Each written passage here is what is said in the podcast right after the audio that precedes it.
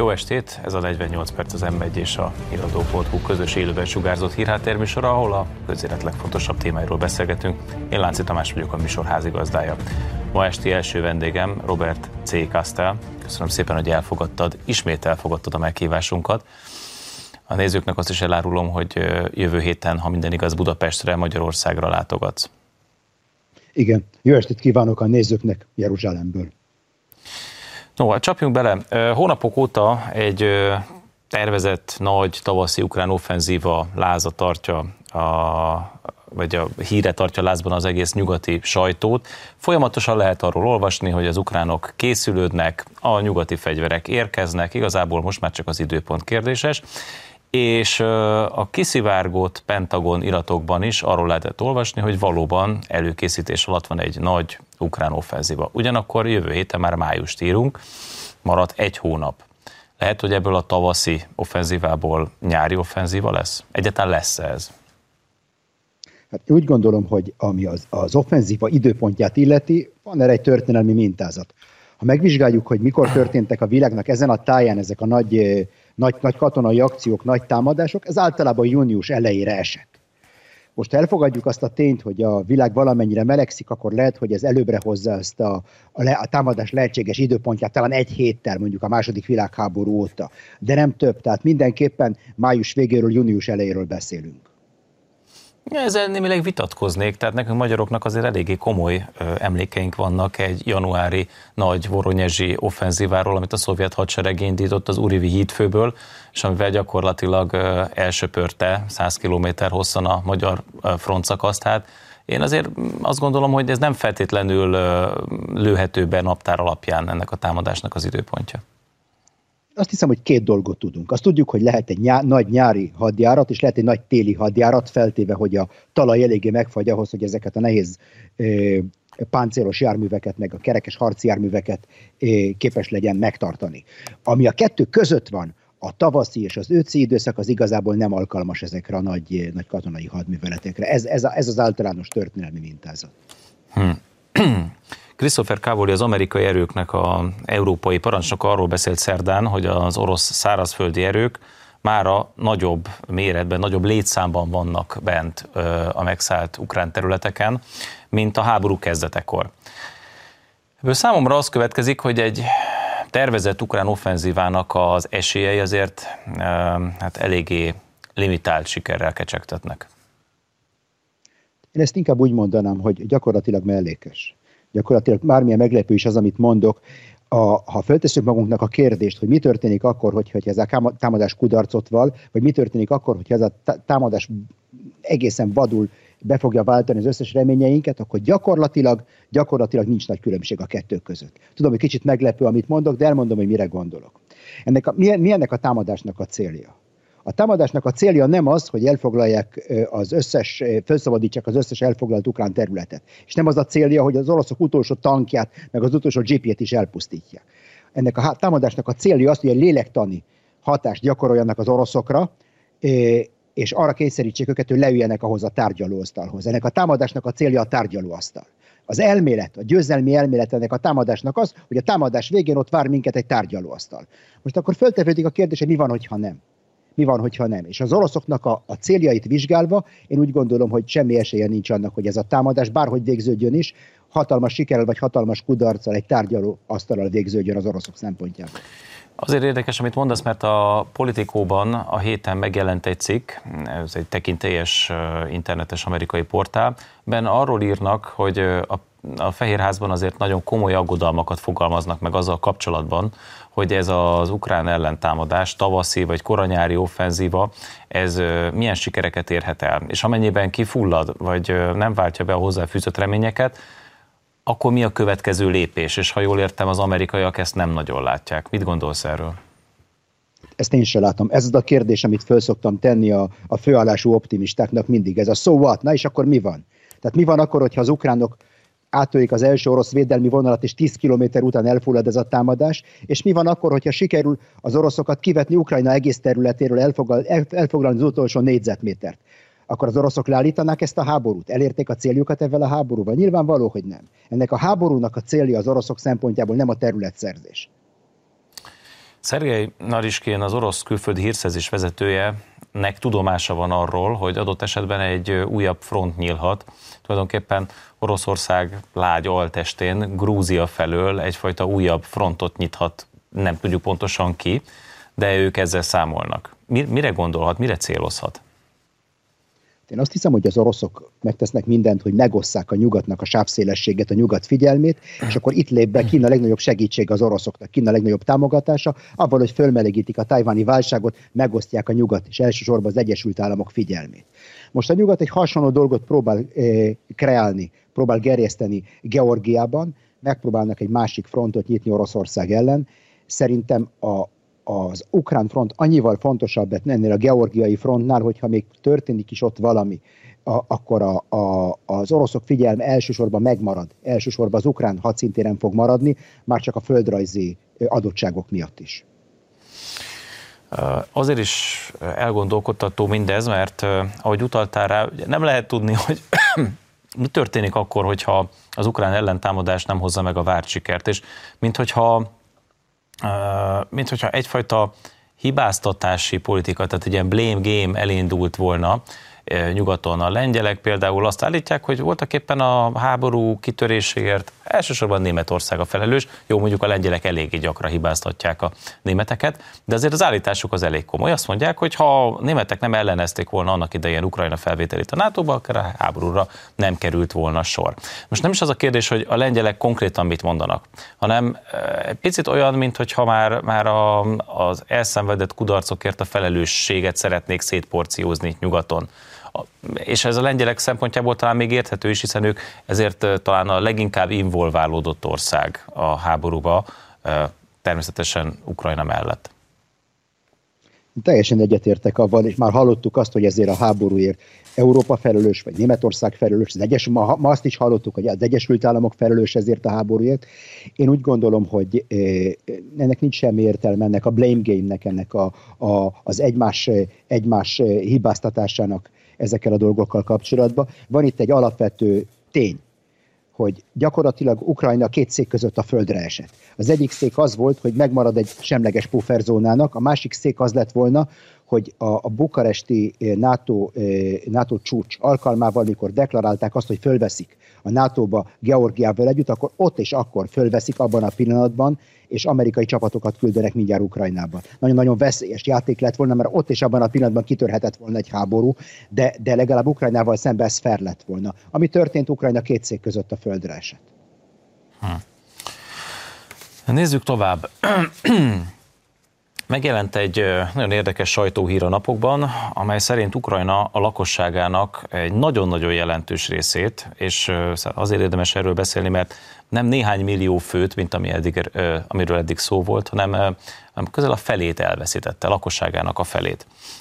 Elsősorban nyilván menekültek formájában. Ugye azt tudjuk, hogy a háború kitörésekor olyan durván 43-44 millióan lakták Ukrajnát, legalábbis ezek voltak a becslések, és az elcsatolt, tehát az oroszok által megszállt elcsatolt területekkel, a, az embervesztességgel és az elmenekültekkel együtt most valahol Ukrajna lélekszáma 27-28 millió lehet. Ez egy nagyon-nagyon súlyos szám. Tehát ez, ez egy brutális adat, ha ez igaz. Mit gondolsz először is erről az adatról?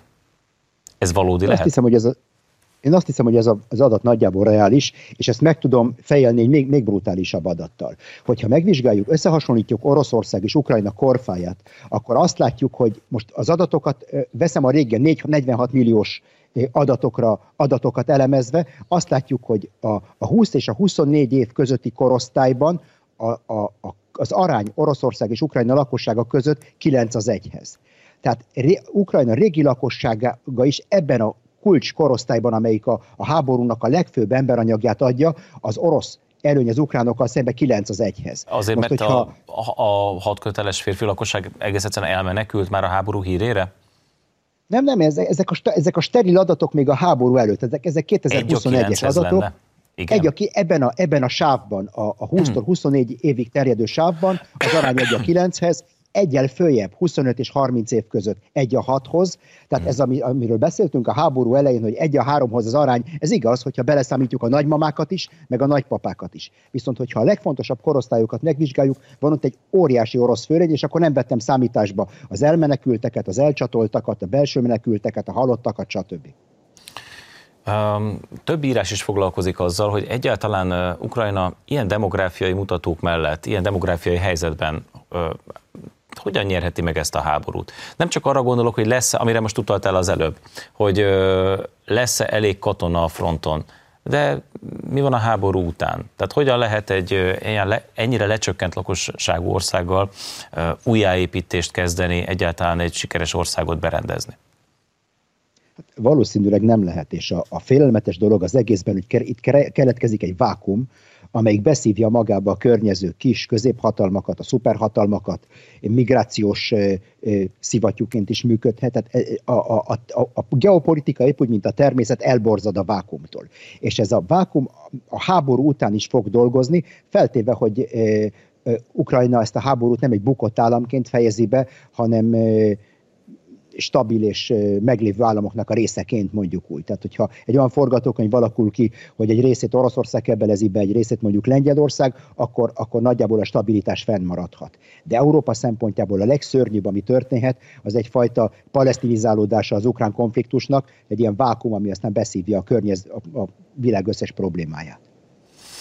Persze, hiszen egy olyan területről beszélünk, ami ugye tele van fegyverrel, ö, tulajdonképpen ellenőrizhetetlen, hogy kinek is van a kezében a fegyver Ukrajnában. Ugyanakkor ö, azért ö, Izraelt, és ezt te nálam sokkal jobban tudod, illetve Palesztinát olyan területek veszik körbe, ahol alapvetően népesség robbanás van, tehát óriási, ahogy tetszik, ember felesleg, ember többlet, de azért itt Ukrajna környékén nem ez a helyzet. Tehát azért az orosz demográfiai mutatók is inkább lefelé mutatnak, és a közép-kelet-európai demográfiai mutatók is, ezt mi pontosan tudjuk, sajnos eléggé negatívba fordultak már, e, vagy 20-30 éve. Akkor honnan jönnének azok az emberek, akikről beszélsz? Tehát kiket tudna beszippantani Ukrajna? Ez egy nagyon érdekes dolog, de kevesen tudják azt, hogy Oroszország egy, egy, egy, egy bevándorló állam. Oroszország nagyon komoly, komoly bevándorló állam, nagyon, nagyon liberális bevándorlási politikával. Tehát látjuk, hogy az orosz ideológia, ideológia kezd átalakulni egy ilyen orosz nacionalista, ez a blood and soil ideológiából egyfajta eurázsiai ideológiává, és ez beszippantja a közép-ázsiai lakosságot. A közép-ázsiai emberek számára Oroszország épp olyan attraktív, mint az Egyesült Államok mondjuk Közép-Amerika számára. Látunk egy igen-igen masszív bevándorlást Oroszország területére, és ezt az orosz állam törvénykezéssel is támogatta, és nagyon durván fellépett olyan idegen ellenes politikai pártok ellen, akik ezt, ezt ellenezték most mondanod kéne egy ökölszámot, akkor egy sikeres ukrán hadjárat után és egy fegyverszünet után szerinted az Európából menekült ukrán lakosságnak hány százaléka térhet vissza? Hát nem tudom, én nem vagyok demográfus, de én azt hiszem, hogy egy ilyen lepusztult államba, aminek semmilyen jövőképe nincs, nagyon kevesen térnének vissza. És ezért is forszírozzák, az, ezért forszírozza annyira az ukrán kormány a NATO csatlakozásnak a vízióját, meg az EU-s csatlakozás vízióját, hogy tudjanak egy jövőképet kreálni. Úgy a katonáknak, akik a fronton harcolnak, hogy azt mondják nekik, hogy ha még egy kicsit kitartotok, akkor valami jobb következik, mint az elmenekült ö, ö, ukrán civil lakosságnak. Mert hogyha ez nincs, akkor gyakorlatilag mire, mire számíthatnak a háború végén? Um, miközben ugye, Ukrajnában gyakorlatilag változatlanul folyik a háború. Nekem van egy olyan érzésem, hogy mint hogyha a nyugati hírportálok egy picit lejjebb csavarták volna az erről szóló híradásokat. Nem tudom, te ezt érzékeled de Én nekem úgy tűnik, hogy a nagy nyugati hírportáloknak a címoldaláról mintha kezdene eltűnni az orosz-ukrán háború. Ez egy személyes benyomás, vagy te is tapasztalod ezt? Én teljesen egyetértek. Én azt hiszem, hogy a, már többször elmondtam, hogy a nyugati demokrácia már, nem, már régóta nem képes csak ebben a válság üzemmódban e, dolgozni, és minden válságnak van egy kihordási ideje. Tehát e, voltunk, a, voltunk a Covid-válságban, volt egy kis George Floyd, meg ilyesmi volt a Covid-válság, volt utána az, aztán az ukrán háború még mindig itt van velünk, már, már, már szerintem már kell keresni a következő dolgot, ami, ami úgy megdobja a, a, a a, az érzéseket, meg a, az indulatokat nyugaton, amivel föl lehet korbácsolni a, a nyugati közvéleményt, ami állandóan a felháborodásnak az állapotából kell legyen, hogy ez a politikai gépezet működni tudjon, és, és kezd megkopni, kezd megkopni az ukrán háborúnak a varázsa, főleg, hogy nem lehet sikereket fölmutatni, és Joe, Bidennek, elnök, Joe Biden elnök úrnak meg úgy kell neki, neki látnia ennek a kampánynak, amelyik előtt áll, hogy Ukrajnában nem tud semmi, semmilyen más jövőképet fölmutatni az amerikaiak számára, csak egy ilyen végtelenített kelet-európai Afganisztánt. Miközben azért azt látjuk, hogy az Egyesült Államokban a republikánusoknak legalábbis egy része, a hangosabbik része azért most már masszívan ellenzi ezt a háborút. És azt mondja, hogy ne ott költse el Amerika a pénzt, Amerikának ott igazából nincs érdeke, fordítsák inkább azt a pénzt az Egyesült Államok népére. Hallod Ez ezeket a hangokat? A, igen, teljesen egyértelműen. Nem csak az amerikai konzervatív jobboldalt jellemzik ezek a, a, ezek a hangok, hanem a, a, a mondjuk úgy, hogy a, a demokrata pártnak a bal szárnyát is. Tehát ez a Bernie Sanders féle demokraták egy jelentős része pont így gondolkodik. És az nem az se titok, hogy az amerikai belpol, pártpolitika arról szól, hogy ez a, a fősodrú két nagy párt hogyan nyírja ki ezeket a, ezeket a, a, a mondjuk úgy ezeket a szélsőségeket, nem politikai, nem radikális szélsőségekre gondolok, hanem olyan politikai véleményeket, amik nincsenek benne a fősodorba. Ez lehet Bernie Sanders, vagy lehet a másik oldalon Donald Trump, és akkor így megy tovább, ez egy párt, két pártnak a, a gúnyjátéka tovább-tovább tudja folytatni ezt a játékot, és gyakorlatilag minden megy tovább, ami az utóbbi, amit az utóbbi évtizedekben láttunk. És az előbb megállapítottuk, hogy a nyugati hírforrásokból, híradásokból úgy kezd eltűnedezni Ukrajna, és uh, utaltál erre a furcsa lázgörbére, hogy folyamatosan lázas állapotban kell tartani a nyugati közvéleményt, kell egy válság, egy krízis, amire a figyelmet rá lehet irányítani, és bennem fölmerült az, és szerintem már másokban is, hogy nem lehet, hogy ez a következő krízis, ami Ukrajnáról eltereli majd a figyelmet, az éppen Tajvan lesz?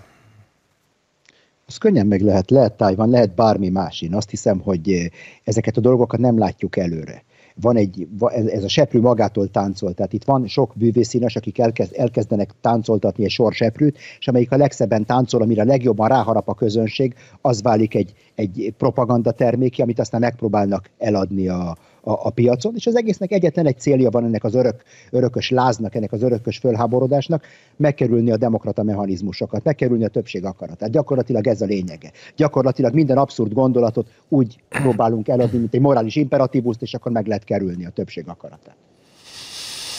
Ezért lehet, hogy itt egy picit, picit többről is van szó.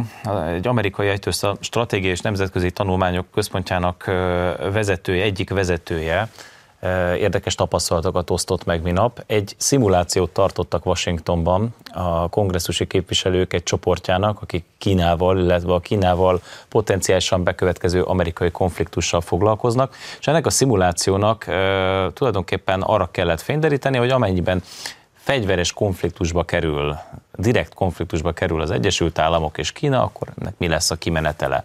Na most a szimuláció az döbbenetes eredményt hozott, mert ha jól olvastam és jól értelmeztem, nem tudom, te találkoztál ezzel, akkor ez arról szólt, hogy az Egyesült Államok előbb fogy, előbb fogy ki majd a rakétákból, és tulajdonképpen Kína hát lényegében megnyerne jelenleg egy ilyen konfliktust. Azt hiszem, hogy ez nem lep meg senkit, az hogy, vissza, az, hogy a nyugat, nem csak az Egyesült Államok, a kollektív nyugat visszafejlesztette a, a hadiparát, ez, ez, ez nem, egy, nem egy új jelenség, erről, erről már hosszú ideje sokan beszélnek, és ez egy igen-igen aggasztó dolog, és tudjuk, hogy a, a brit szigeteknek talán egy ilyen egyhetes vagy, vagy három-négy napos háborúra van elég, van elég harci eszköze, van elég lőszere, mondjuk úgy, látjuk a dolgokat fölmene, fölmeleg, fölmelegedni újra Argentinával, tehát ezek a dolgok nem teljesen közömbösek, és ez igaz az Egyesült Államokra is. Itt a probléma az, hogy a nyugat hadseregei az utóbbi évtizedekben átalakultak ilyen tekeké tulajdonképpen, ilyen rendőrkommandóká, nagyon jól meg tudnak küzdeni terroristákkal, gerillákkal, de ilyen tömegháborúkat már nem tudunk vívni. Erre nem vagyunk fölkészülve, és én ebben a görbében úgy, lát, úgy tűnik, hogy az oroszok most, az oroszok és az ukránok előttünk vannak. És, csak azért, és pusztán csak azért nem vagyunk képesek ilyen háborúkat vívni, mert a hadiparunkat leépítettük, ez nyilván igaz, tehát alapvetően békeévek állnak mögöttünk, itt különösen Európában elképesztően elkényelmesedtünk, tulajdonképpen Európa le van fegyverezve, de de bármelyik nyugati ország szerinted hát képes lenne mondjuk komoly emberveszteségeket elviselni egy tajvani háború kapcsán? Nem, biztos vagyok, hogy nem, és biztos vagyok benne, hogy Kína sem. Hát ha Kínát, Kínára nézzünk, akkor Kínában azt látjuk, hogy a legtöbb kínai családnak egy gyereke van. Most egy olyan társadalom, ahol minden családban egy gyerek van, az nem fog kockázatot vállalni. Egy, egy olyan, olyan társadalom, ahol a családok 7-8 gyerekből állnak, például az iszlám állam, azok sokkal nagyobb kockázatokat tudnak vállalni, mint egy olyan társadalom, ahol minden családban csak egy gyereke van. A kis herceget senki sem küldi szívesen a halálba, mondjuk úgy. Tehát én, én azt hiszem, hogy ilyen szempontból se vagyunk fölkészülve arra, hogy ilyen tömegháborúkat vívjunk, és van még egy dolog, amiről soha nem beszélünk eleget. Ez a városiasodás, az urbanizáció. Tehát ezek a, a relatíve kis, kis hadseregek, amik, amikkel, amiket ma látunk a világ különböző államaiban, egy ilyen Bahmut nagyságú városban eltűnnek, eltűnnek gyakorlatilag. Ezek a toronyházak, ezek ilyen függőleges utcaként működnek, és egy ilyen néhány tízezeres hadsereg egyszerűen eltűnik egy ilyen közepes nagyságú európai városban mondjuk. Hm.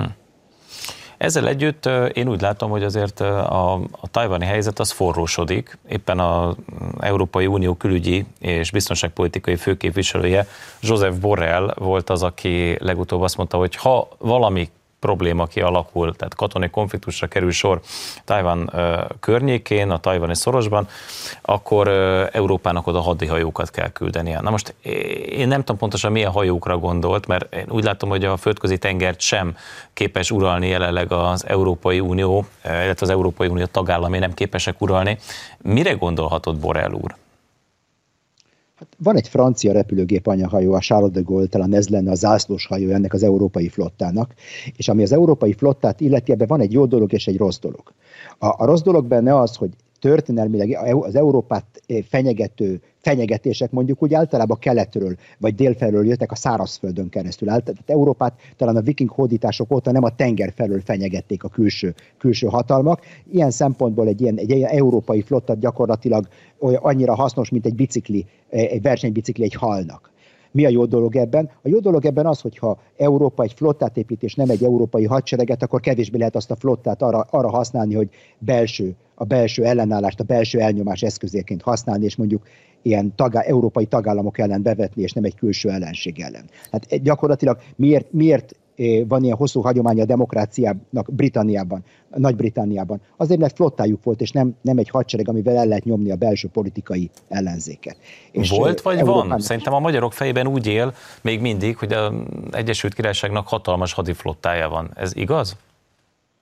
Hát mondjuk úgy, hogy a leg, az egyik legnagyobb hadiflotta még mindenütt a világon, de ez csak azért, mert az összes többi flottát leépítették. Tehát a legnagyobb hadiflotta manapság a kínai. A kínai flotta a legnagyobb, még akkor is, hogyha a hajóiknak a 90%-a nem képes valódi globális cselek, cselekedetre, a 90%-uk csak ilyen helyi hadviselésre alkalmas. A valódi globális hadiflotta csak egy van a világon, az Egyesült Államoké, és a, a brit hadiflotta pedig csak árnyéka árnyéka önmagának. Én nem vagyok benne biztos, hogy egy ilyen falklandi eh, kalandszerűséget ma képes, képes lenne Nagy-Britannia végrehajtani.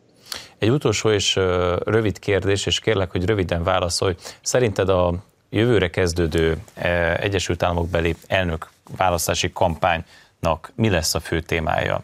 Kína és Tajvan ügye, vagy esetleg belpolitikai témákról fog szólni? Mire tippelsz? Belpolitika, egyértelmű, belpolitika és gazdaság. Hogyha az olajár föl fog menni 120 dollár fölé egy hordor, akkor, akkor Biden elnököt nem fogják újra választani. Ha csak valaki nem könyököl nagyon rá a szavazógépre. Nagyon köszönöm szépen, hogy megosztottad velünk a gondolataidat. Most egy rövid szünetet tartunk, a beszélgetést a hírek után folytatjuk uh, Azbej Trisztánnal, az üldözött keresztények megsegítésért felelős államtitkárral, és Hatházi Róbertel, a Szent Család plébánia plébánosával, értelemszerűen a holnap kezdődő pápalátogatásról fogunk beszélni. Tartsanak velünk a második részben is.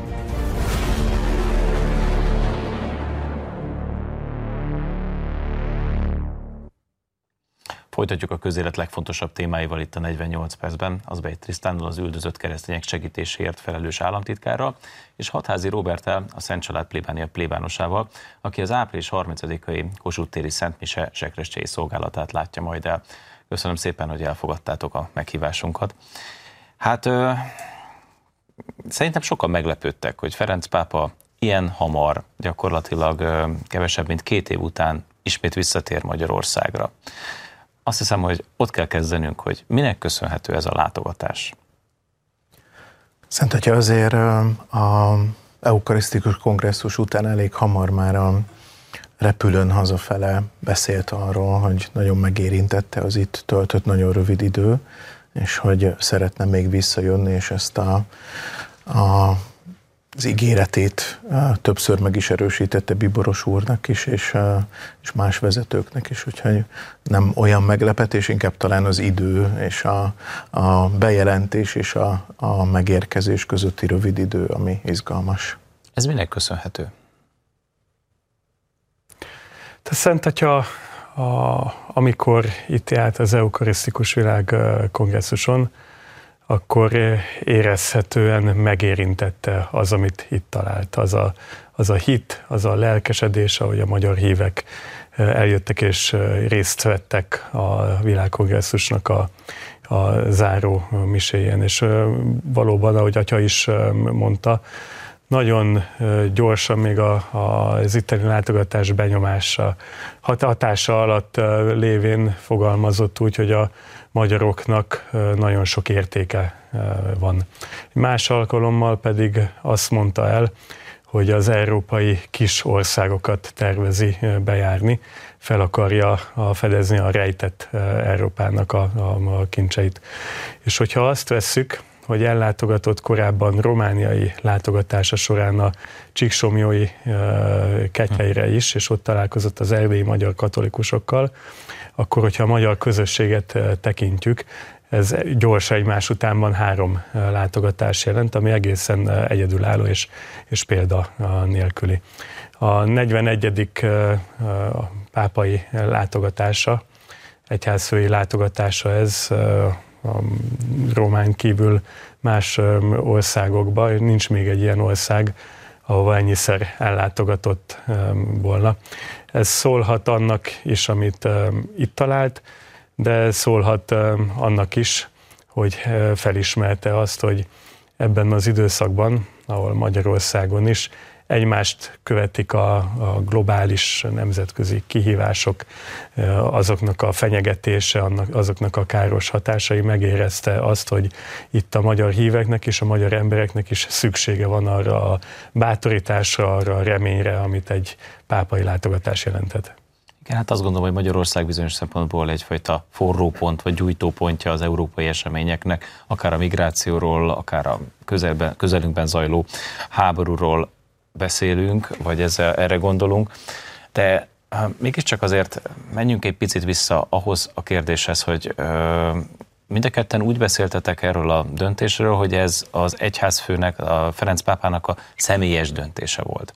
Ez valóban így néz ki? Hát mégiscsak egy diplomáciai aktusról is beszélünk. Tehát, hogyha ő azt mondja, hogy már pedig én rövid időn belül szeretnék oda elmenni, akkor, akkor ez meg is történik, akkor ilyenkor nem beszélik le a munkatársai, nem mondják azt, hogy de hát itt vannak protokolláris szempontok, van még egy csomó ország, ahol el kéne közben látogatni. Tehát hogy, hogy néz ez ki, hogyha egy kicsit a színfalak mögé nézünk? Inkább oda nézek. Ferenc pápáról közismert az, hogy nagyon erős érzései vannak azzal kapcsolatban, hogy hova kell ellátogatnia. Nekem lehetőségem volt vele találkozni, amikor egy történelmi látogatást tett Irakban, a közel-keleten. Az első katolikus egyházfő volt, aki Irakba látogatott, és ezt megelőzően megpróbálták őt elrettenteni, konkrétan fundamentalista, szélsőséges szervezetek támadásokat hajtottak végre a pápa látogatásokat tervezett helyszínein, és azt szentszéki, hát informális irodásokból, folyosói plegykákból tudjuk és hallottuk, hogy például az iraki látogatást azt az egész Vatikánban, az, az egész Szentszéken egyetlen egy ember akarta, a Szent Atya, maga Ferenc Pápa, mindenki más próbálta lebeszélni róla. Ugyanezt történt korábban afrikai látogatásokkal, ahol a anekdóta szerint próbálták őt lebeszélni a látogatásról, de ő azt mondta, hogy ha kell, akkor ejtőernyővel ugrik ki a, a repülőből. Úgyhogy abban szinte biztosak lehetünk, hogy ez Ferenc pápának a saját elhatározása. Elsősorban egy ilyen látogatás az, az egy hitéleti esemény. Az szolgálja, hogy a magyar hívőket megerősítse hitben, bátorítsa az evangélium hirdetésére. Ugyanakkor a Szent Atya a államfőként is érkezik, ezért valóban a hitéleti vonatkozás mellett van ennek egy diplomáciai értéke. De a kérdésre válaszul, okkal gondolhatjuk ezt, hogy ez egy saját elhatározás, és nem különböző diplomáciai manővereknek és, és uh-huh. megbeszéléseknek az eredménye. Itt még értékesebb ez a látogatás. Ugyanakkor azt gondolom, és szerintem ezt ne tagadjuk el, hogy Ferenc pápa és Magyarország kapcsolata nem indult azért zöggenőmentesen. Csomó, mondjuk úgy, hogy félreértés övezte az új pápának a feltűnését ugye Benedek után, és akár az egyneműek házasságáról, akár migrációról volt szó, nagyon éles vitákat váltottak ki a pápának a kijelentése, és ezért sokan úgy interpretálták, hogy tulajdonképpen Ferenc pápa egy reformer pápa, egy progresszív pápa. Most ehhez képest lehet, hogy ez csak a média percepció, de én úgy látom, hogy ma Ferenc pápa kiáll a béke mellett, a migráció kapcsán nagyon egyértelmű mondatokat mond avval kapcsolatban, hogy legjobb, hogyha mindenki ott boldogul, ahova született, és és hát tulajdonképpen a magyar családpolitikát is nagyon-nagyon sokra tartja, és ezt méltatta. Itt egy fordulatról van szó, vagy egy optikai csalódásról, és csak azok érzékelik itt a fordulatot Ferenc pápa és Magyarország kapcsolatában, akik felszínesen és a médiából próbáltak tájékozódni az egyházfőnek a gondolatait és tanításait illetően. Azt gondolom, hogy az utóbbi a helyzet, és az én megfigyelésem az, hogy a magyar belpolitikai térben, a magyar belpolitikai diskurzusban és a politikai viták során mesterségesen próbálták polarizálni például a migrációval kapcsolatos szentszéki álláspontot és a magyar kormánynak az álláspontját. Vannak teljesen egyértelmű közös pontok. A mi részünkről, engedje meg, hogy kicsit visszatérek a, a kaptafához, az a migrációval kapcsolatos kormányzati álláspontunk, hogy nem a bajba jutott embereket kell Magyarországra, Európába uh, hozni, hanem a segítséget kell oda vinni, ahol a baj van. Ezt testesíti, meg a magyar kormánynak a Hungary Helps programja. Ezzel összhangban Ferenc pápa például egy panamai uh, ifjúsági világ találkozóról való, hazafelé jövet során azt mondta a sajtóban, a sajtó tájékoztatóján, hogy minden humanitárius válságnak a lehető legjobb megoldása az, hogyha helyben a szülőföldön teremtjük meg a lehetőséget, hogy ott maradjanak ezek az emberek. Ez egy közös pont. Az is közös pontunk, hogy az életüket féltő, menekülő embereket be kell fogadni.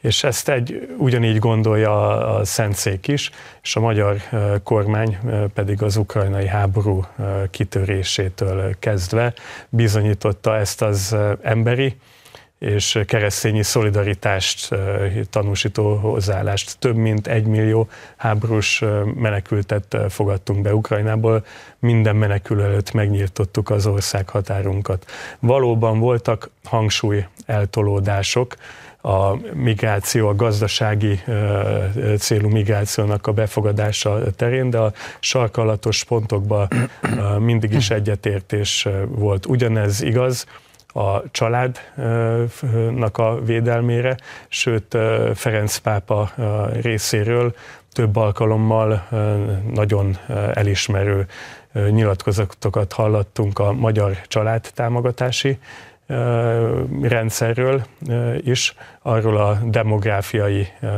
irányról, amit Magyarország kormánya képvisel, sőt, egy olyan konfliktusos témában is, mint a házasság és a család fogalmának a, a védelme is bátorítóan szólt a legutóbbi magyarországi látogatása során. Úgy fogalmazott, hogy csak így tovább, go ahead, mondta arra, hogy mi akár brüsszeli nyomással szembe is megvédjük a családnak a fogalmát. No, nézzük, hogy mi fog itt pontosan történni. Ugye egy eléggé hosszú programot látunk, tehát három napot fog itt tölteni Ferenc pápa, ebben lesznek állami események, és lesz a Kossuth téren egy, egy mise. Mi fog történni pontosan, és mi lesz a te feladatod, illetve a csapatot feladata? Hát egy Szent Mise fog történni, amely ugye nagyon fontos eseménye, kiemelkedő eseménye ennek a, a látogatásnak, hiszen ez, a, ez az, a, az a nyilvános esemény, ahova bárki jöhet, és várunk is nagyon sok embert. A, ami talán kiemeli ezt a, az eseményt, hogy a Szent Atya ugye a Kossuth téren a pápa mobillal majd körbe fog járni, és köszönteni fogja a, a híveket. A, az én, illetve a csapatom feladata pedig az, hogy a Szent Misének a, a, az alapvető dolgai a helyén legyenek akkor, amikor a Szent Atya megérkezik.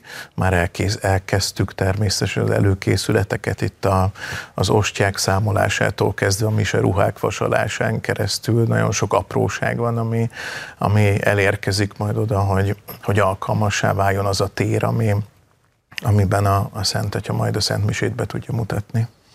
Apropó miseruha, úgy tudom, hogy egy külön miseruha is készül Ferenc pápa számára. Így van, ez a mise ruha már megérkezett, ma ki is csomagoltuk, és elkezdtük előkészíteni. Ugyan a Szent Atya nem fogja viselni ezt a mise ruhát, mert hogy palástban vesz részt a, a, a Szent Misén, de ez a mise ruha elkészült. Ez Magyarországon készült, vagy mit lehet erről tudni? Magyarországon tervezték, Fecske Orsolya, szociális testvér készítette a terveit, és kint Rómában készült el ez a ruha.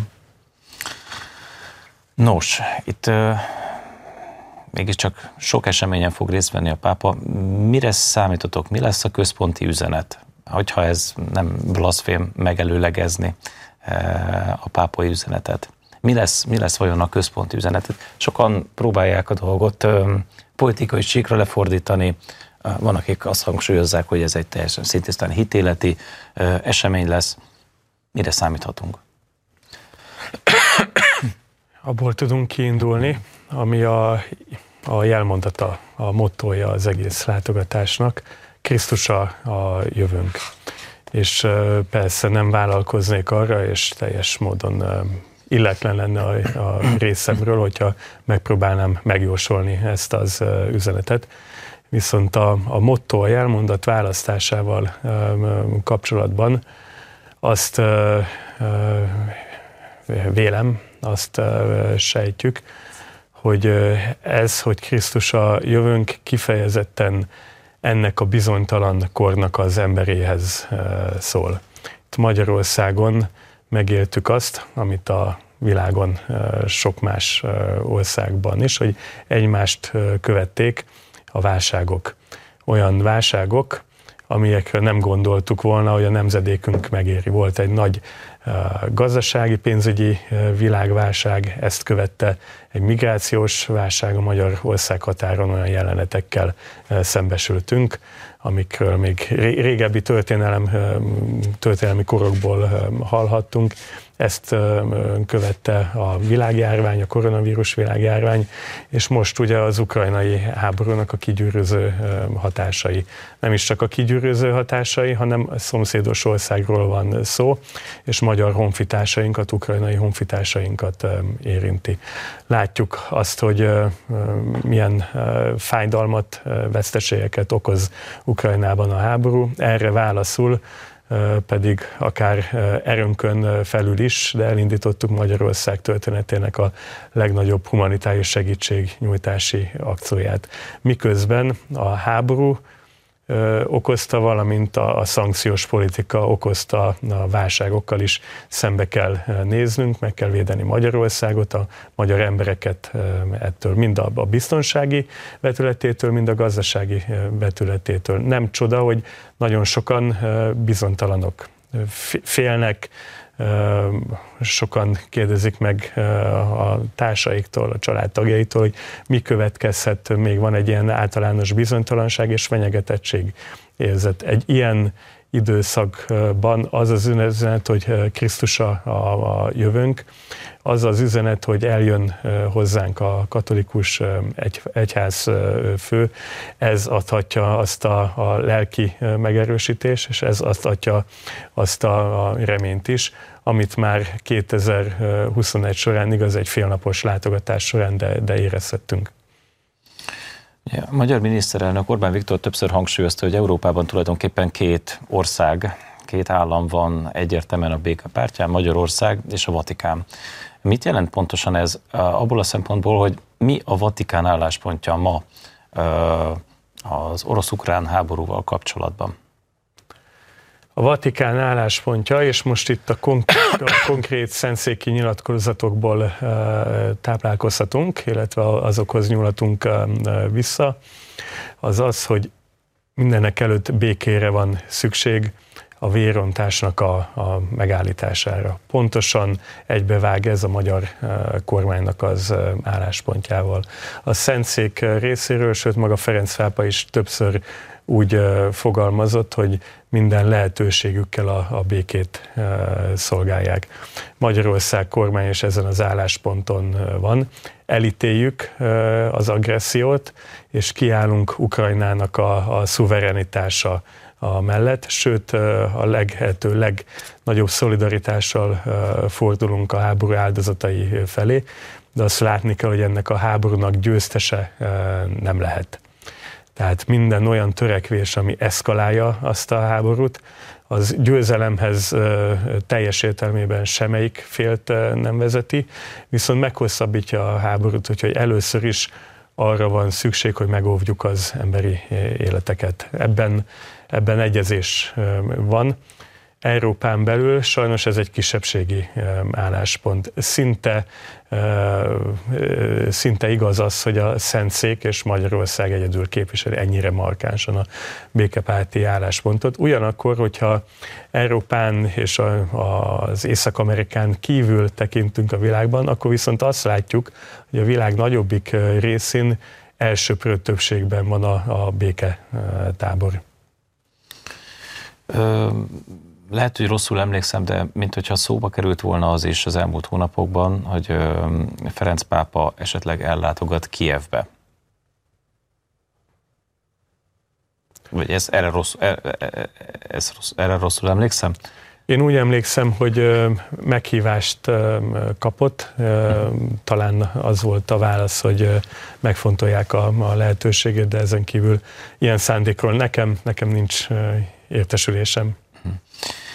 Adhat-e a magyar álláspontnak súlyt Ferenc pápa látogatása, mármint a békepárti álláspontnak? Hát a, még egyszer tiszteletben tartjuk azt, hogy elsősorban ez egy egyházi látogatás, egy hitéleti látogatást, és semmiképpen sem használható arra, hogy egy politikai állás ponthoz hivatkozásokat és érveket gyűjtsünk. Az viszont, hogy Európán belül ennyire kevés olyan szereplő van, és talán valóban Magyarországra és a Szentszékre szűkíthető, akik ennyire következetesen a békepárti álláspontot képviseli, ez, ez megerősít minket. Ez megerősít abban, hogy helyes erkölcsi hozzáállást, testtartást vettünk föl akkor, amikor a háború legelejétől kezdve deklaráltuk azt, és mindent megtettünk annak érdekében, hogy egyrészt Magyarországot ne lehessen be rángatni ebbe a háborúba, hogy szolidaritással forduljunk az áldozatokhoz, és minden lehetőségünkkel, diplomáciai, bármilyen más lehetőségünkkel azt szolgáljuk, hogy mielőbb béke legyen és fegyvernyugvás. Talán nem túlzás azt állítani, hogy a, már a kereszténység vált a legüldözöttebb vallássá a világon. Neked azt hiszem, ezt nem kell mondanom, hiszen ezzel gyakorlatilag a munkád során nap mint nap találkozol. De talán kevesebbet beszélünk arról, hogy milyen lelki támadás alatt van itt Európában is a kereszténység. Ebből a szempontból mit jelent a pápa látogatás Magyarországon. Tehát ez adhat egy lökést a hitéletnek, megerősítheti a híveket, adott esetben növelheti a vallásos érzületet Magyarországon? De ez már látszott a eukarisztikus kongresszuson is, hogy, hogy egy óriási erőforrás volt mindannyiunk számára. Én ott voltam már akkor is, és, és nagyszerű volt látni az embereknek a lelkesedését, azokat a, a tömegeket, a, a Kossuth téri Szent Mise, a, az eukarisztikus körmenet.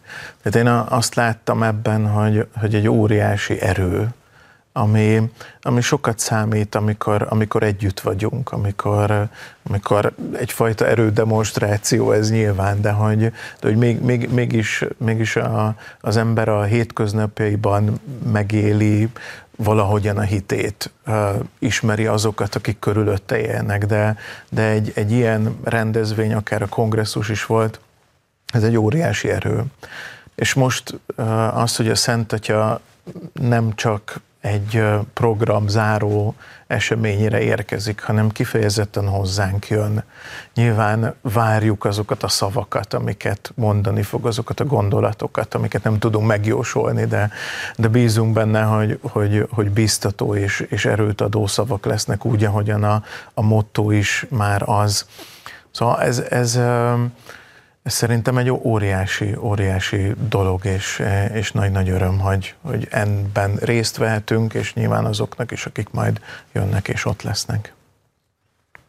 Tisztán? Az, hogy a kereszténység támadás alatt áll, ez többféleképpen is megfigyelhető, több értelembe vehető ez a, a támadás. Egyrészt, amivel mi is foglalkozunk a Hungary Help szogam keretében, a kereszténység lett a világ legüldözöttebb vallása abból a szempontból, hogy hitbéli, lelkiismereti meggyőződése miatt keresztényt üldöznek a legtöbbet a, a világon. Kutatóintézetek, emberi jogi szervezetek szerint több mint 300 millióra tehető azoknak az embereknek a száma, akiket a keresztény hitük miatt diszkriminálnak, terror támadásoknak a, a, az árnyékában fenyegetettségében kell leélnünk az életüket, sőt vannak olyan országok, ilyen például Észak-Korea, ahol rendszer szinten próbálják írmagját is elfolytani a kereszténységnek és üldözni a, a keresztény embereket. Másik irányba tekintve viszont nyugatra azt látjuk, hogy a keresztény társadalmi értékek ellen indult egy támadás. Ez elején még csak egy relativizálás volt. Utána az, a keresztény embereknek az érzékenységének a semmibe vétele. A nyugati világban, az egyre liberálisabb nyugati társadalmakban úgy viselkednek, mint hogyha mindenkinek az érzékenységét és a méltóságát tisztelni kéne, csak a keresztényekét nem mint hogyha a keresztény ellenesség lenne az utolsó elfogadható társadalmi diszkrimináció. Mi ezt elutasítjuk. Elutasítjuk azt is, hogy a bármifajta keresztény hivatkozást, például a, keresztet szó szerint a kereszt jelvényeket, de már a keresztény hivatkozásokat is megpróbálják kiszorítani a valós és a szellemi közterekről. Sőt, a hitvalló embereket pedig bíróság elé citálják, mint ahogy történt a Spivey Rassanen, keresztény elvű finn politikussal, aki a házassággal kapcsolatban közösségi médiáján megosztott egy bibliai szakaszt bármifajta kommentár nélkül, és emiatt bíróság elé citálták, és most zajlik másod fokon a, a, a pere a finnországi bíróságon. Tehát van egy ilyen támadás a, a kereszténység ellen. Mi Magyarországon mind a kettő fajta keresztény ellenesség ellen fellépünk. És az is igaz, hogy küldhetünk mi segítséget az üldözött keresztényeknek. védhetjük a hagyományos család fogalmát a magyar jogrendszerben, de ennek akkor lehet ereje, hogyha van egy lelkiségi megújhodás Európában. Köszönöm szépen, hogy eljöttetek, és mindezt megosztottátok velünk. Ennyi fért bele a 48 percben. Köszönöm az önök figyelmét is. Egy hét múlva találkozunk az m és a híradó.hu. Ha tehetik, látogassanak ki a Szentmisére, vagy kísérjék élőben itt az m az eseményeket.